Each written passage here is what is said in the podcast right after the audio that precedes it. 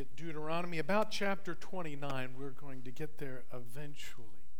About a year and a half ago, I, um, I began looking and seeing life of our church, and um, we spent considerable time last year examining this and taking a look at maybe some options that were in front of us. Sometimes God opened a door and said, That's a good thing to do. And sometimes God closed a door and said, No, that's not a good thing to do. And uh, in that process, and you've seen it as well as I have over this 18 months, I mean, houses, homes going up all around us. And uh, I was looking at this and saying to myself, wow, here is an incredible opportunity. Heretofore, uh, in the life of our church. I believe that God was saying that we were to stay the course. But at that point, God said it's time to launch out, time to go out and to really reach our community. At the same time, as hard as it may be for some of you to believe, and you've voiced that to me, I did not believe that I was the person to be leading that charge. I'm gifted in certain areas, I'm not gifted in other areas, the same as you. And, uh, um, you know, Casey, I think a little bit more volume for me would help me, if not for them. Because I'm just kind of talking today and I want to make sure you hear me. Okay, that's a little better. Thank you very much for that. And so, as we prayed about that and tried to figure out exactly what direction the Lord was leading, and uh, another opportunity came to me um, through my good friend, uh, Mr. Bucher, Bob Bucher.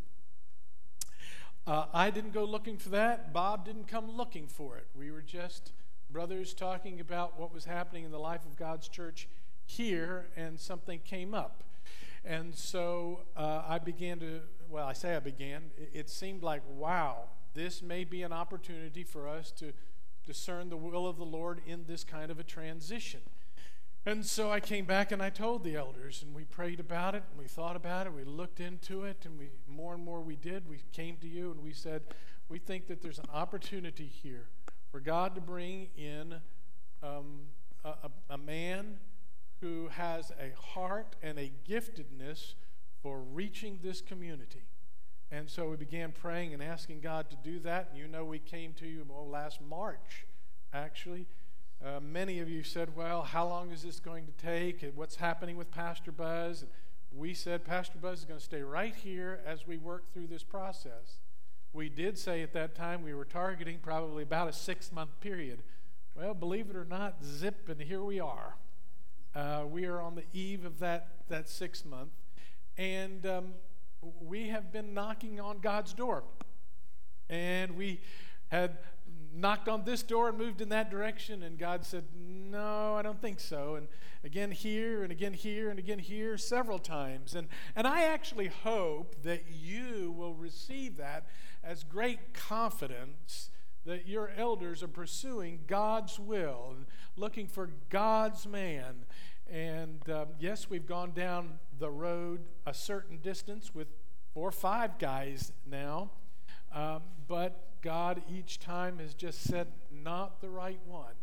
Until now. And we really believe that God is pointing us in a direction. We don't know for sure. And may I take this moment, and this is a long kind of uh, infomercial, if you will. This is not really an introduction to the sermon. We'll get to that.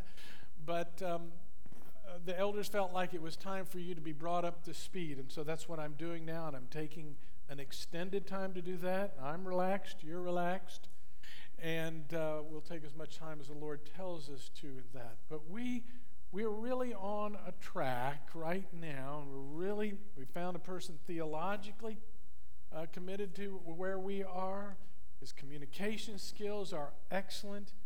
His experience and desire to reach people for Christ are, are exemplary both in the United States and outside the United States with experience there. He's experienced in leading a congregation of people. And so we're very excited about that. Are we completed? Are we settled? No. And what I started to say before that little parenthetical thought was it's never complete until you say it's complete. That's the kind of church that we are. We seek the unity of the body. And so it's very important, very important responsibility that you have. You don't have a group of elders who come and say, "All right, here's the guy. You pick him." You know, boom. That's not that's not the way it works. We look for the unity of the Spirit. So um, this man and his wife are going to come for a pre- preliminary uh, visit to Boynton Beach and to take a look. Pastor, why do you call that preliminary? Well, the reason I'm calling it that is because you and I both know we live in somewhat of a unique spot. At least when you start thinking about, oh, places like Birmingham, Alabama, or Des Moines, Iowa, or something like that, we're, we're pretty distinct here in South Florida. Now, granted, it's a large piece of property here in South Florida, so we're not unique in the sense of people down the road from us, but we are if somebody's moving, say, from Tennessee. And so, uh, they're coming for a preliminary visit to take a look at Boynton Beach. This is not a in, in view of a call. This is not a time where we're asking questions and interviewing that kind of thing. It's more of a come, meet, see the situation, um, look around the town, see what it costs to live, these kinds of things, get a feel for um, the church and for the community. Now, then uh, all goes well, we will invite them back again to come in what Baptist life. May have, not many, some of you are Baptist and some of you aren't, and some of you are new to the faith. In old school language, a person comes and preaches in view of a call. That's the way we phrase it, in view of a call. And that means that they would come back and they would meet all of you. And yes, we'd have a fellowship time together. We would have that question and answer time where you get to ask specific questions about doctrine or methodology, these kinds of things. You'll have time to rub shoulders. He'll, he'll stand at this uh, pulpit and he will preach, and you'll meet the family, and you'll do all these kinds of things. And, and again, uh, have time for your questions and your answers. And, and that would take place. So uh, I wanted to bring you up to speed on that. Well, what about Pastor Buzz? Well, Pastor Buzz is obviously here today, not here next week, but that's uh, that's a higher pri- no, it's not a higher priority. I just jest. Uh, you know, sometimes I just out of place. Preaching of the word is certainly the higher priority. But I love seeing the little people, and so that's where we'll be next week. And uh, God has granted us great gifts, and Jose and other preachers. So Jose will be preaching for us next week, and then I'll be back and preach, and we'll continue this process. You say, well, what does the timeline look like? Well, we don't know. Uh, we do know that he's coming for a visit the first week in September. Uh, then hopefully return as soon as possible. Still working out the calendar, I think, for that, but it'll probably be the next month. So uh, in, in, October as early as possible there. I think Keith maybe the, the second weekend or the first week, I don't, second weekend maybe come back and, and see us again. So I'll be continuing to preach there. But one important thing for you to note is, is that I will not continue as full time pastoral ministries. So you have Pastor Keith and Pastor Jose, but um, I will not be here during the week. I will be here to preach, and I'll be here through the pastor search process, and I will continue to be an elder and continue to um, help in any way that I can during this process. You say, well, Pastor, and this is me, this is not you. So when I say Pastor and you, you're asking a question, it's really me and maybe my insecurities coming out a little bit, but just trying to be transparent with you. Well, Pastor, that kind of sounds like you've made up your mind, or maybe that the elders have made up their mind and we're in this process. I want you to know, as God knows my heart, if God says no to this person, you don't need to be shaken one little bit. One reason is because the way God has directed us to be in leadership here at the church, you have a plurality of leaders. If Buzz was gone tomorrow, this church would not skip a beat. I know about our emotions and things like that, and certainly we love you, you love us, some of you anyway, and boom, boom, right? And um, and I understand about that, but because of the biblical structure that God has directed in the life of this church, this church will not be shaken. And God is seated on his throne, and he's prescribed the biblical pattern, and we've done our best to adhere to that biblical pattern, and so we're very grateful for that. But what I was saying was simply this, and that is if God says no to this couple, I am not jumping ship. I'll be right here to do anything and everything that God directs us to do. But with that said, I'm very hopeful, and so I'm looking forward to it and praying in that direction.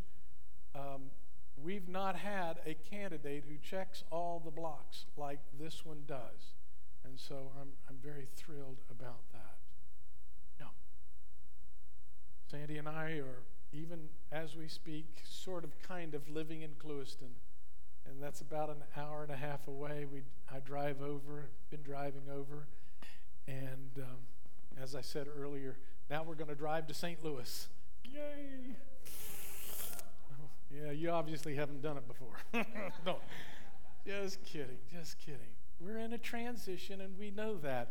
One of the reasons I like coming to this place in the Bible because this is one of the major transitions that we see in the Word of God. When we reach Deuteronomy chapter 29, 30, 31, 32, we can't possibly do all of those uh, chapters and the message that's there uh, today, but I want us to take a look at a few things in the life of this. And uh, what I like to do is give you a little bit of a table of contents and what we're going to do so you kind of can track me and the things. And what's happening here is that that Moses and the children of Israel, all right, we've left them, the last time we were together, we left them at the foot of Mount Sinai. And God giving them the law and what else? Now, when anybody asks you that and they say to you, you know, God gave the children of Israel at least two major things at the foot of Mount Sinai, you're never ever going to forget the second thing again. Everybody knows the first thing. What did he give them at Sinai? Number one, Ten Commandments, the law, right? And then, and I've done this so many times in my life as a teacher and a preacher, and I said, and God gave him the second thing. What was it? Uh, but now you know. You know that it was the blueprints for the tabernacle in the wilderness. This place where God said, I will dwell with you. Moses said, I don't want to go up to the promised land unless you come with us. And God said, Build me this, and I will live right in the center. And they camped all around the sanctuary, the tabernacle in the wilderness. And so they broke camp. That is, the cloud by day rose up. And God said, Every time it rises up, I want you to break camp and follow it. When it settles down, I want you to camp right there. And on they did. And they went up to Kadesh Barnea. They spied out the land to the 12 tribes. And the Bible says that two of the 12 came back with a good report. Joshua and Caleb came back and said, Let's believe God. Let's by faith enter into the promised land. But the 10 came back and said, Oh, oh, oh, wait a minute, wait a minute. These people are giants, and we're like grasshoppers in their sight. And they believed the 10, they believed the bad report, and because of their disobedience, God charged them to wander in the wilderness 40 years. Why 40 years? Because he said, This generation will not enter the promised land. And only the next generation would enter the promised land. So they wandered around in that wilderness until they finally camped on the east side. Now you've got to think about a map in your head, but they camped on the east side of the Jordan River, just north of the Dead Sea. And God said to Moses, Moses, once again, I want you to come up on this mountain.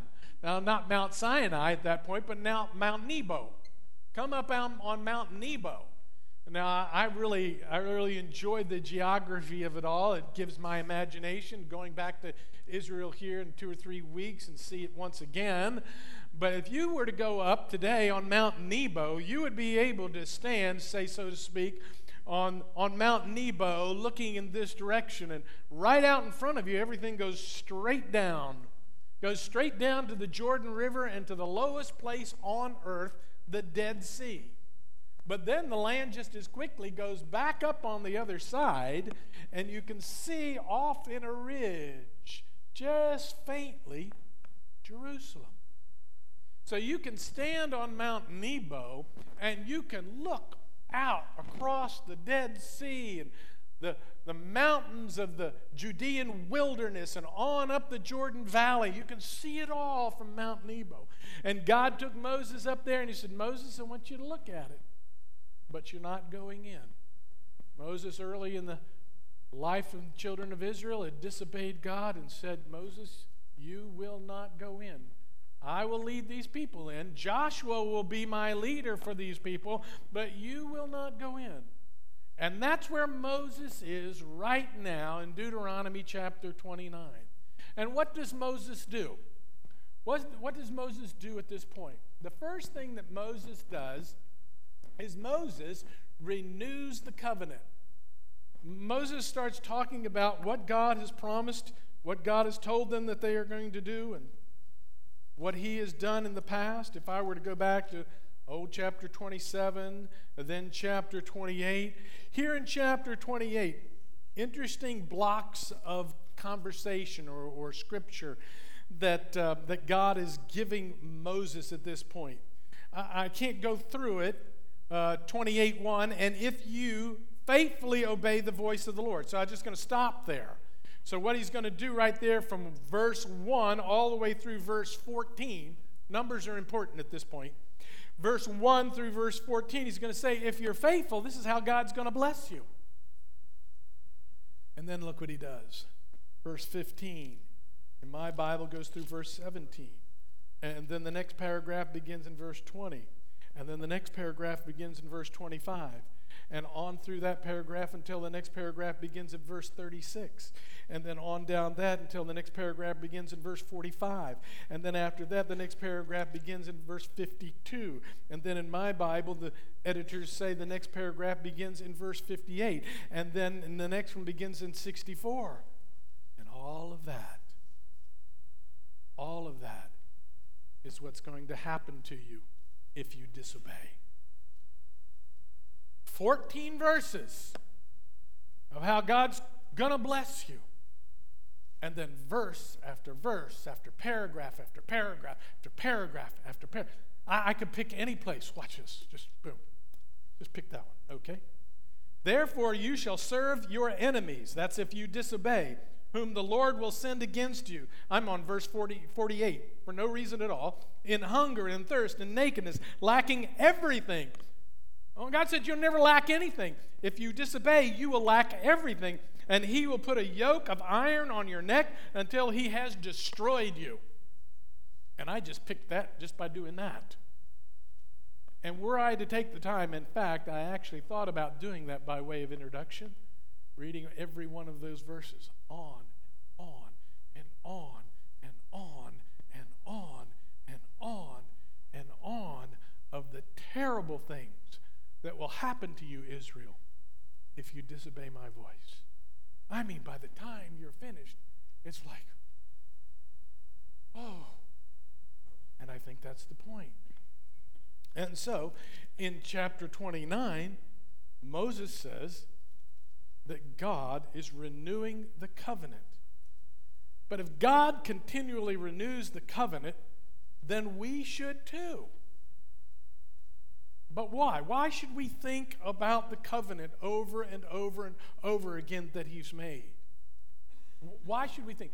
The first reason I would suggest to you, and I go back to the beginning of Deuteronomy for this, uh, passages we've, we've talked about a little bit before.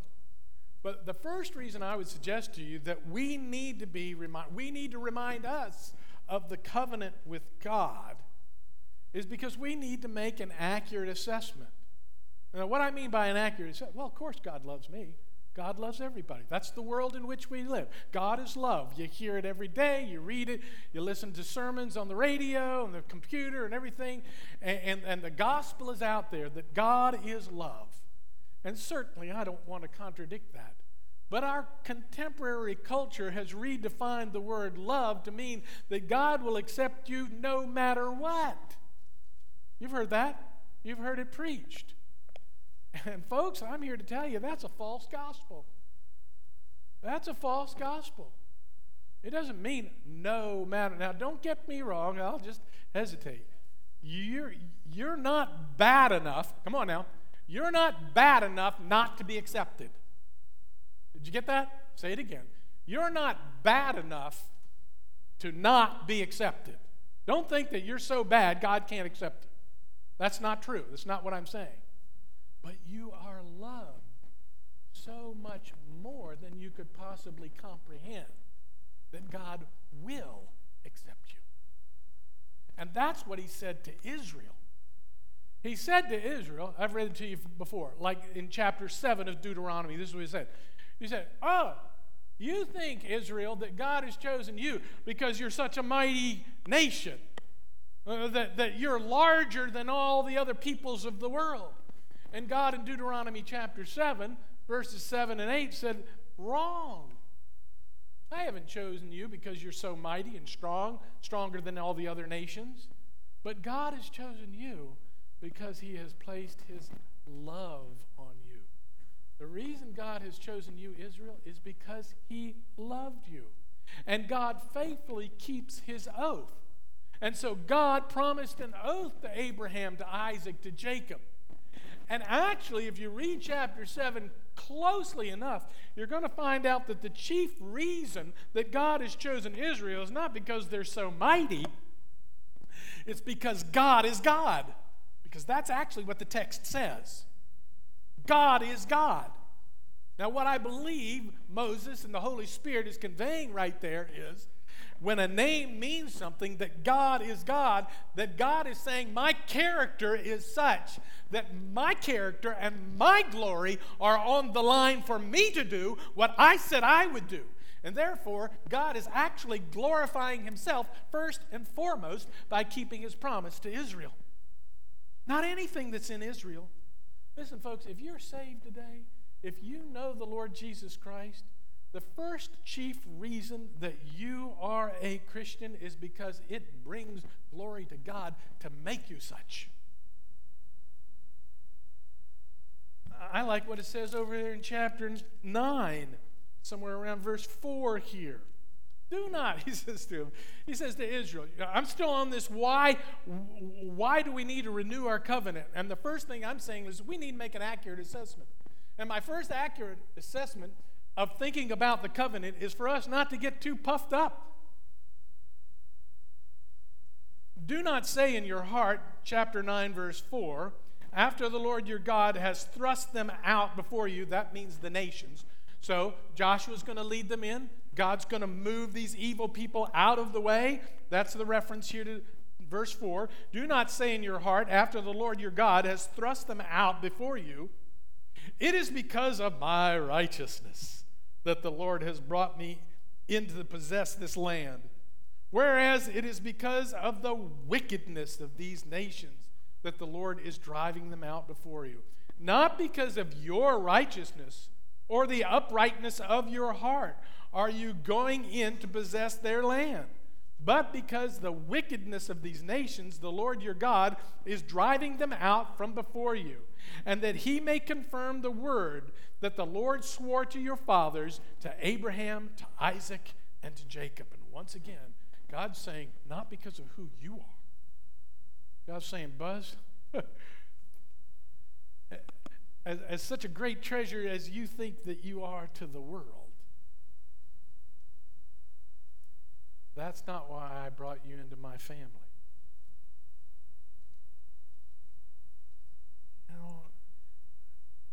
I'm not going to do justice to this portion, but I love that. I love, along with John the Baptist, that I go down and he goes up. Right? I must decrease, but he must increase. Now, I know that sounds kind of pietistic and, oh, well, you're pointing at yourself. But I tell you right now, and I wish I could convey it better than I can I like going down. I don't mean, I know the Bible says for us to humble ourselves and He'll exalt us and to lift us. That's not what I'm saying at this point.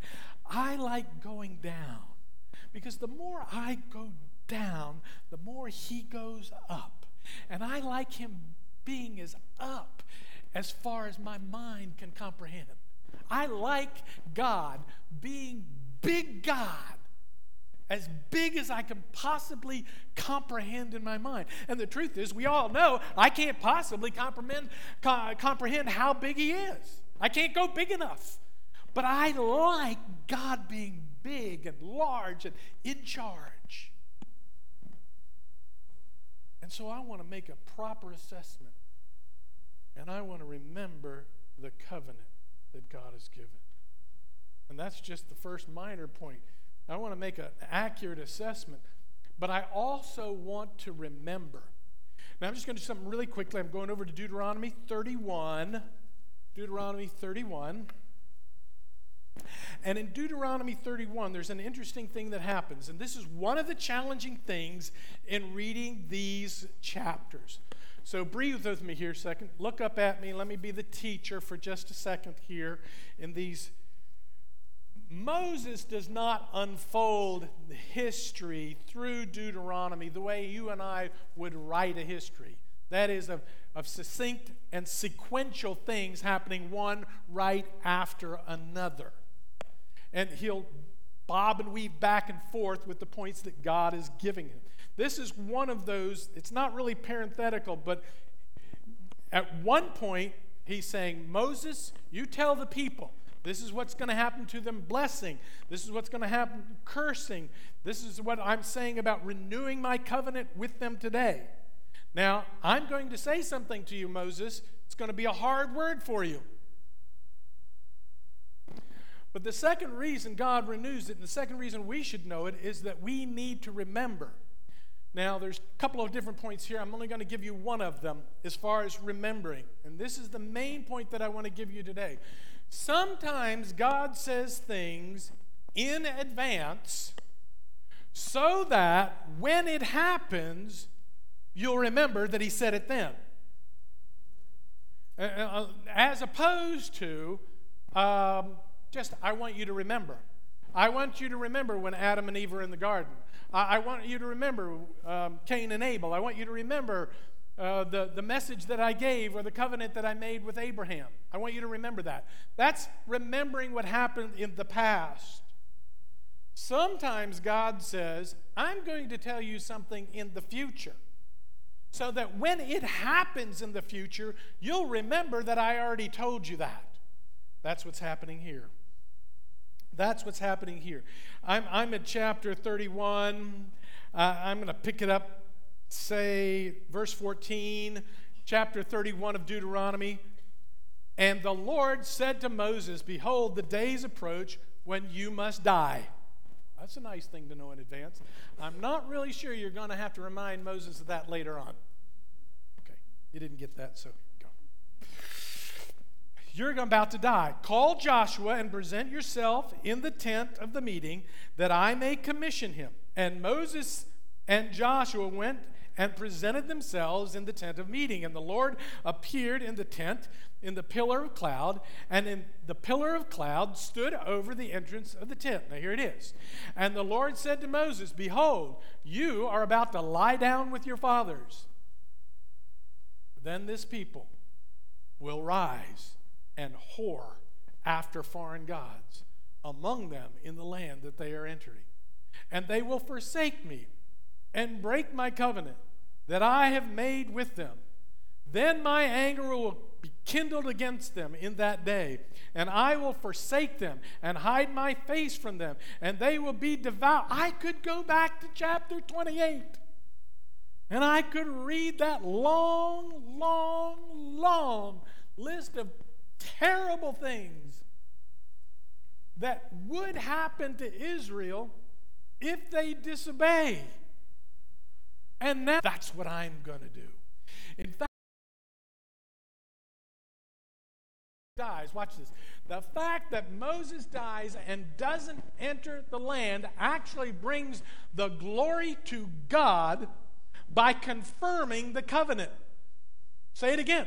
It brings glory to God that Moses dies and doesn't go in by confirming the covenant. If you do this, if you don't listen to my voice, if you don't follow me, you will not enter the land. And Moses didn't, and he's not going in. And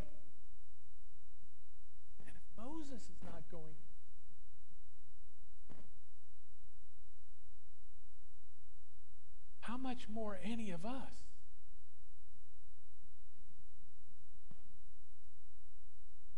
And so God tells him something in advance.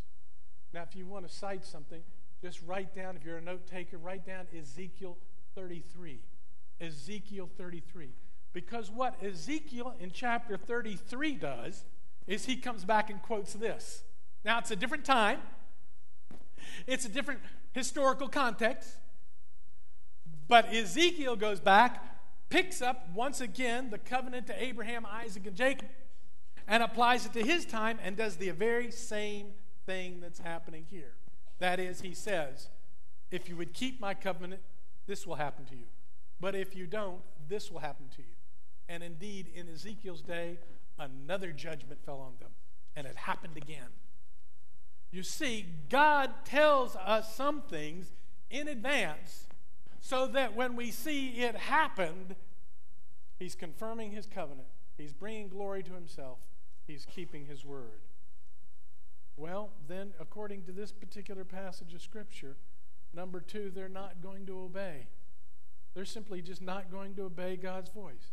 Is God's call to repentance then? If they're not going to obey, obey my voice, turn from your evil ways and follow me and listen to me and have faith in me, but if God knows that they're not going to do it, is it really a genuine, is it a sincere call to repentance? In other words, is it just a smokescreen? Is it God playing word games? Is God's call to repentance genuine if He knows that they won't obey? Is it a genuine call to repentance if God knows they won't obey? And the answer to that is yes. It is still a genuine call to repentance. Chapter 30. I go back a little bit in chapter 30. And, and I look here in verse 11 and following. For this commandment that I command to you. So, okay, he's making the commandment. He's saying, well, why won't they obey? Why won't I obey? Why won't you obey? I know why they won't obey and we won't obey. I know why. It's too hard. Come on, isn't it hard? Isn't the Christian life terribly difficult? Nobody's shaking their head either way. They don't know what the right answer to this one is. I don't know. For this commandment that I command to you today is not too hard for you neither is it far off. It is not in heaven that you should say, Who will ascend into the heaven for us to bring it to us, that we may hear and do it? Neither is it beyond the sea that you should say, Who will go over the sea and bring it to us, that we may hear it and do it? But the word is very near. It is in your mouth and it is in your heart, so that you can do it. You can do it. You know, I think I've heard I think I've I think I've heard that verse someplace before. I I I I think you know I think that's in Romans. Isn't that in Romans? Acts, Romans, Romans 8, Romans 9, Romans 10. Oh yeah. Let's see. What's Paul talking about in Romans? Whoa! Romans 10:5 for Moses. For Moses writes about the righteousness that is based on the law, that the person who does the commandments shall live by them. But the righteousness based on faith says, Do not say in your heart, Who will ascend into heaven, that is to bring Christ down, or who will descend into the abyss, that is to bring Christ up from the dead. But what does, what does it say? The word is near you, in your mouth and in your heart. That is the word of faith that we proclaim. Because if you confess with your mouth that Jesus is Lord and believe in your heart that God raised him from the dead, you will be saved. You've heard that before. You've heard that before, but you've never put it with Deuteronomy. Okay, some of you have, but most of you haven't. And there's Israel saying, Oh, man, God, you know how hard this is. I mean, this word and keeping all this, it's just way too hard for us. Listen, if you took what Moses is writing in Deuteronomy, in Deuteronomy chapter 30, and applied it to Romans chapter 10, you'd get Romans chapter 10. Because you don't get it yet. You've read it before, up to heaven, down to the abyss. I don't know what's going on there. You know, if you believe in your heart and confess, you know what Paul is saying? How simple it is. That's what Paul's saying. Paul is using Deuteronomy in context to say it's not hard, people. We would say this is not rocket science. If you would believe in your heart, confess with your mouth the Lord Jesus Christ, thou will be saved. The gospel. Don't make it complicated. Why don't make it complicated? Well, my point today is don't make it complicated because that's exactly what God is trying to say to you. It's not complicated, it's not too difficult. It's not too hard, Israel. You think it's too hard, but it's not. But the second thing, and it's really important, so I've got to race back to Deuteronomy to chapter 29 because I need this, and then maybe I'll maybe I'll stop. Maybe I won't. Why? But why is repentance, the call for repentance, still genuine? Because it's not too hard to keep. But why is it important to call them back to the covenant? Why is it important to call them back to this covenant? Watch me now. Because God's, oh, you're not going to like this. Listen.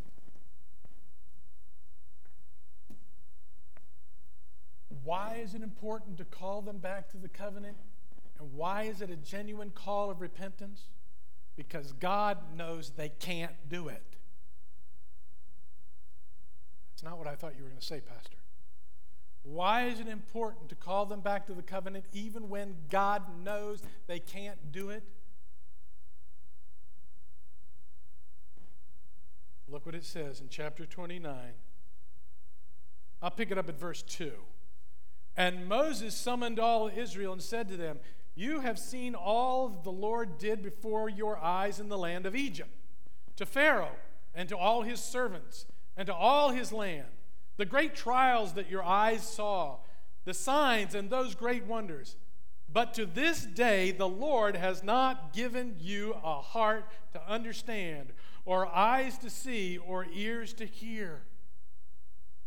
The reason that God renews his covenant, that God says this is a genuine call to repentance while knowing, come on now, here's the logic, while knowing they can't do it, is because he is going to demonstrate that without me, the Lord God, you can't do it.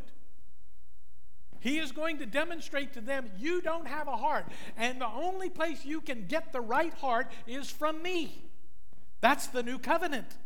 That's Ezekiel's new covenant. That's Jeremiah's new covenant. That I will give you a heart. I'll trade that heart of stone that you have for a heart of flesh. That's what the Bible means in John chapter 3 when, when talking, the Lord Jesus talking to Nicodemus says, You must be born again. You must be regenerated. You must have a new heart, and you can't birth yourself. I like James Hamilton at this point.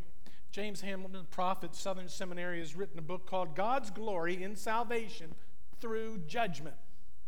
Now, that may bristle you a little bit. God's salvation through judgment. And this is what he says In order to obey, one must have a circumcised heart. Circumcision of the heart, however, is not something one does to oneself. One must be given what one needs by Yahweh himself. And Moses declares to Israel that Yahweh has not given them the kind of heart they need. Now, listen, that sounds terrible. I would think that would sound terribly frustrating.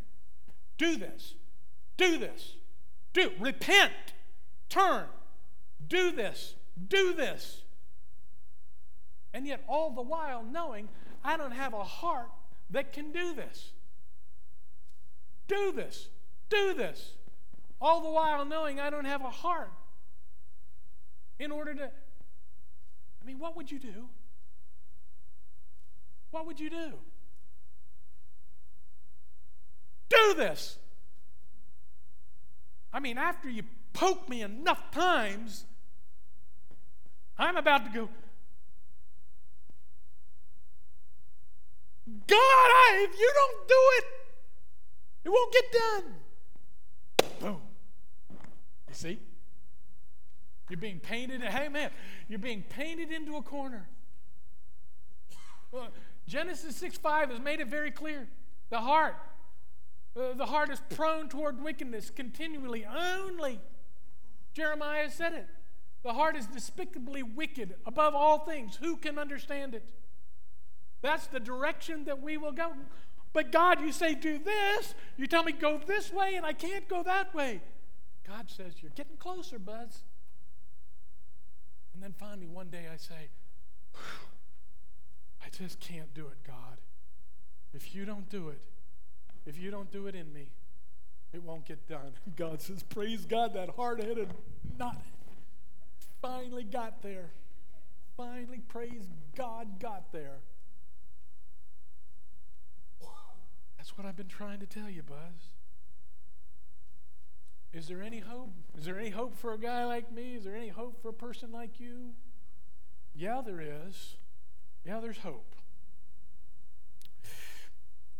Here's, oh, wait a minute.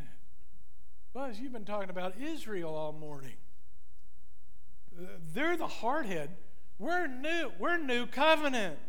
We're the church. We're in the New Testament, aren't we? Uh, that's Israel. You already told us, hey, that's their law. That's not our law. We're not obligated to keep that.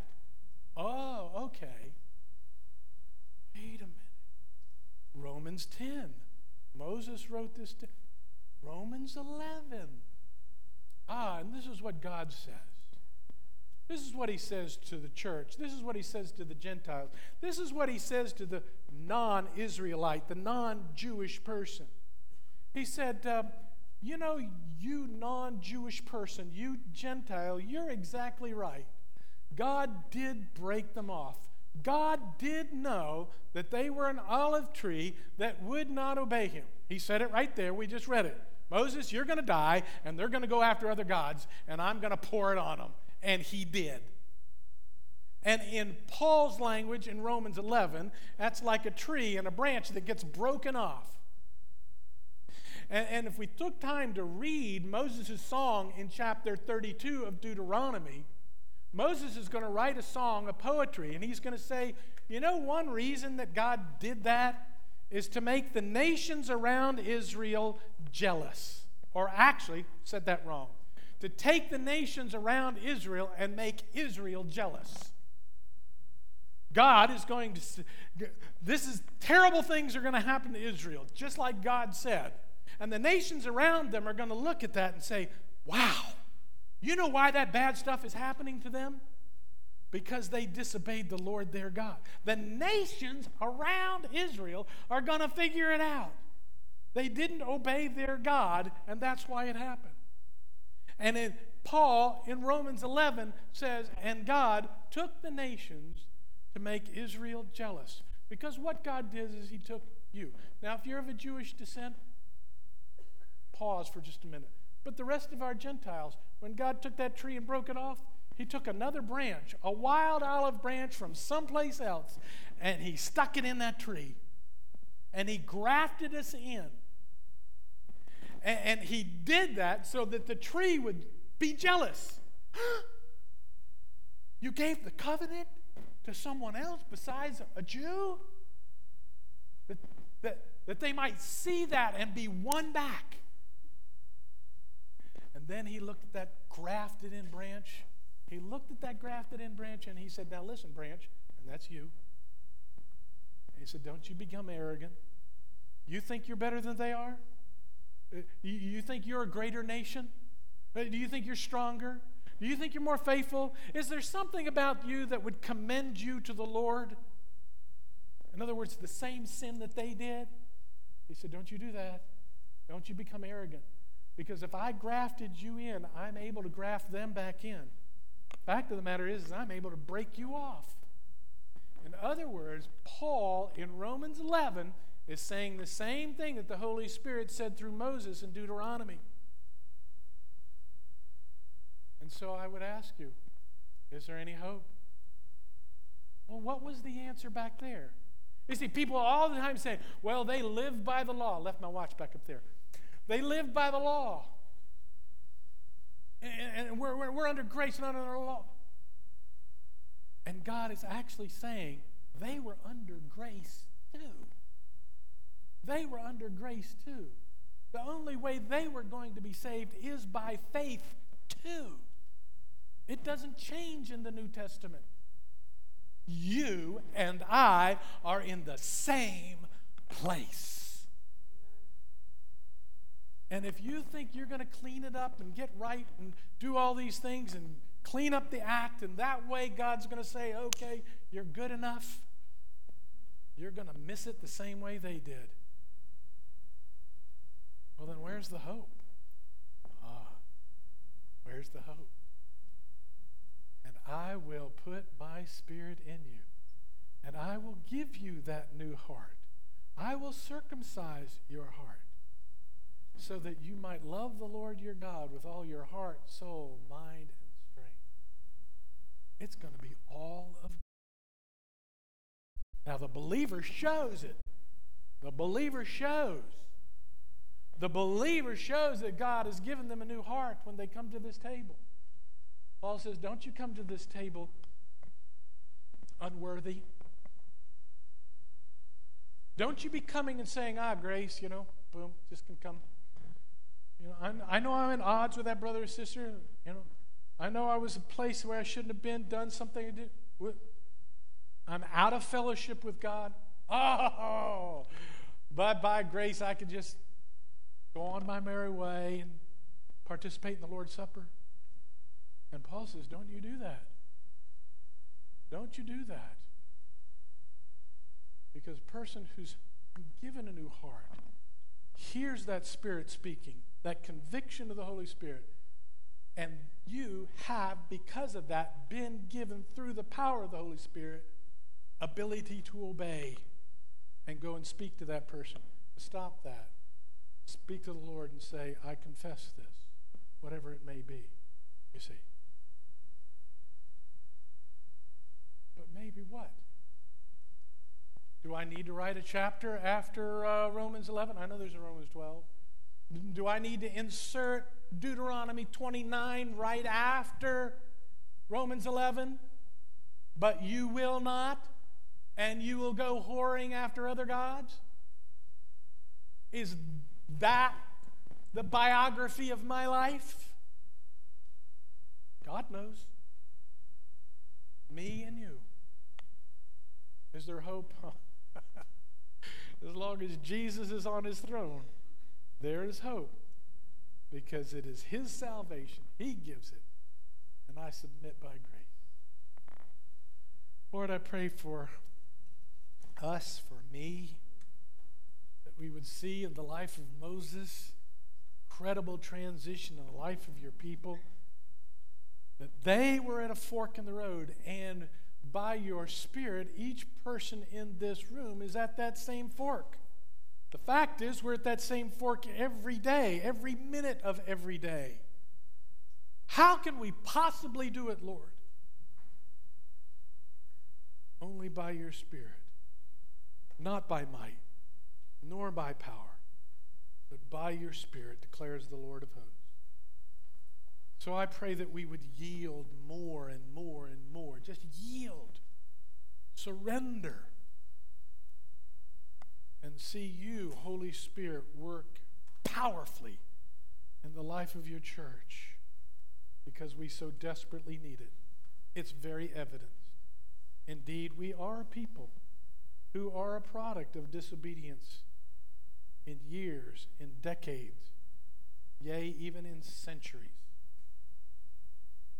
We pray that you would call us back to yourself. Pray you do it in Jesus' name. Amen. I'd like to call the men forward who are going to help with the Lord's Supper today, please. As they're coming, allow me to give you just a word of instruction. Uh, they're going to come and take these elements and one stand in front of each of our major sections of our auditorium.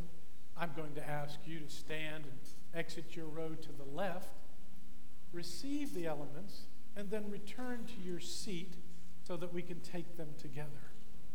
I'll be standing here in the center with some gluten free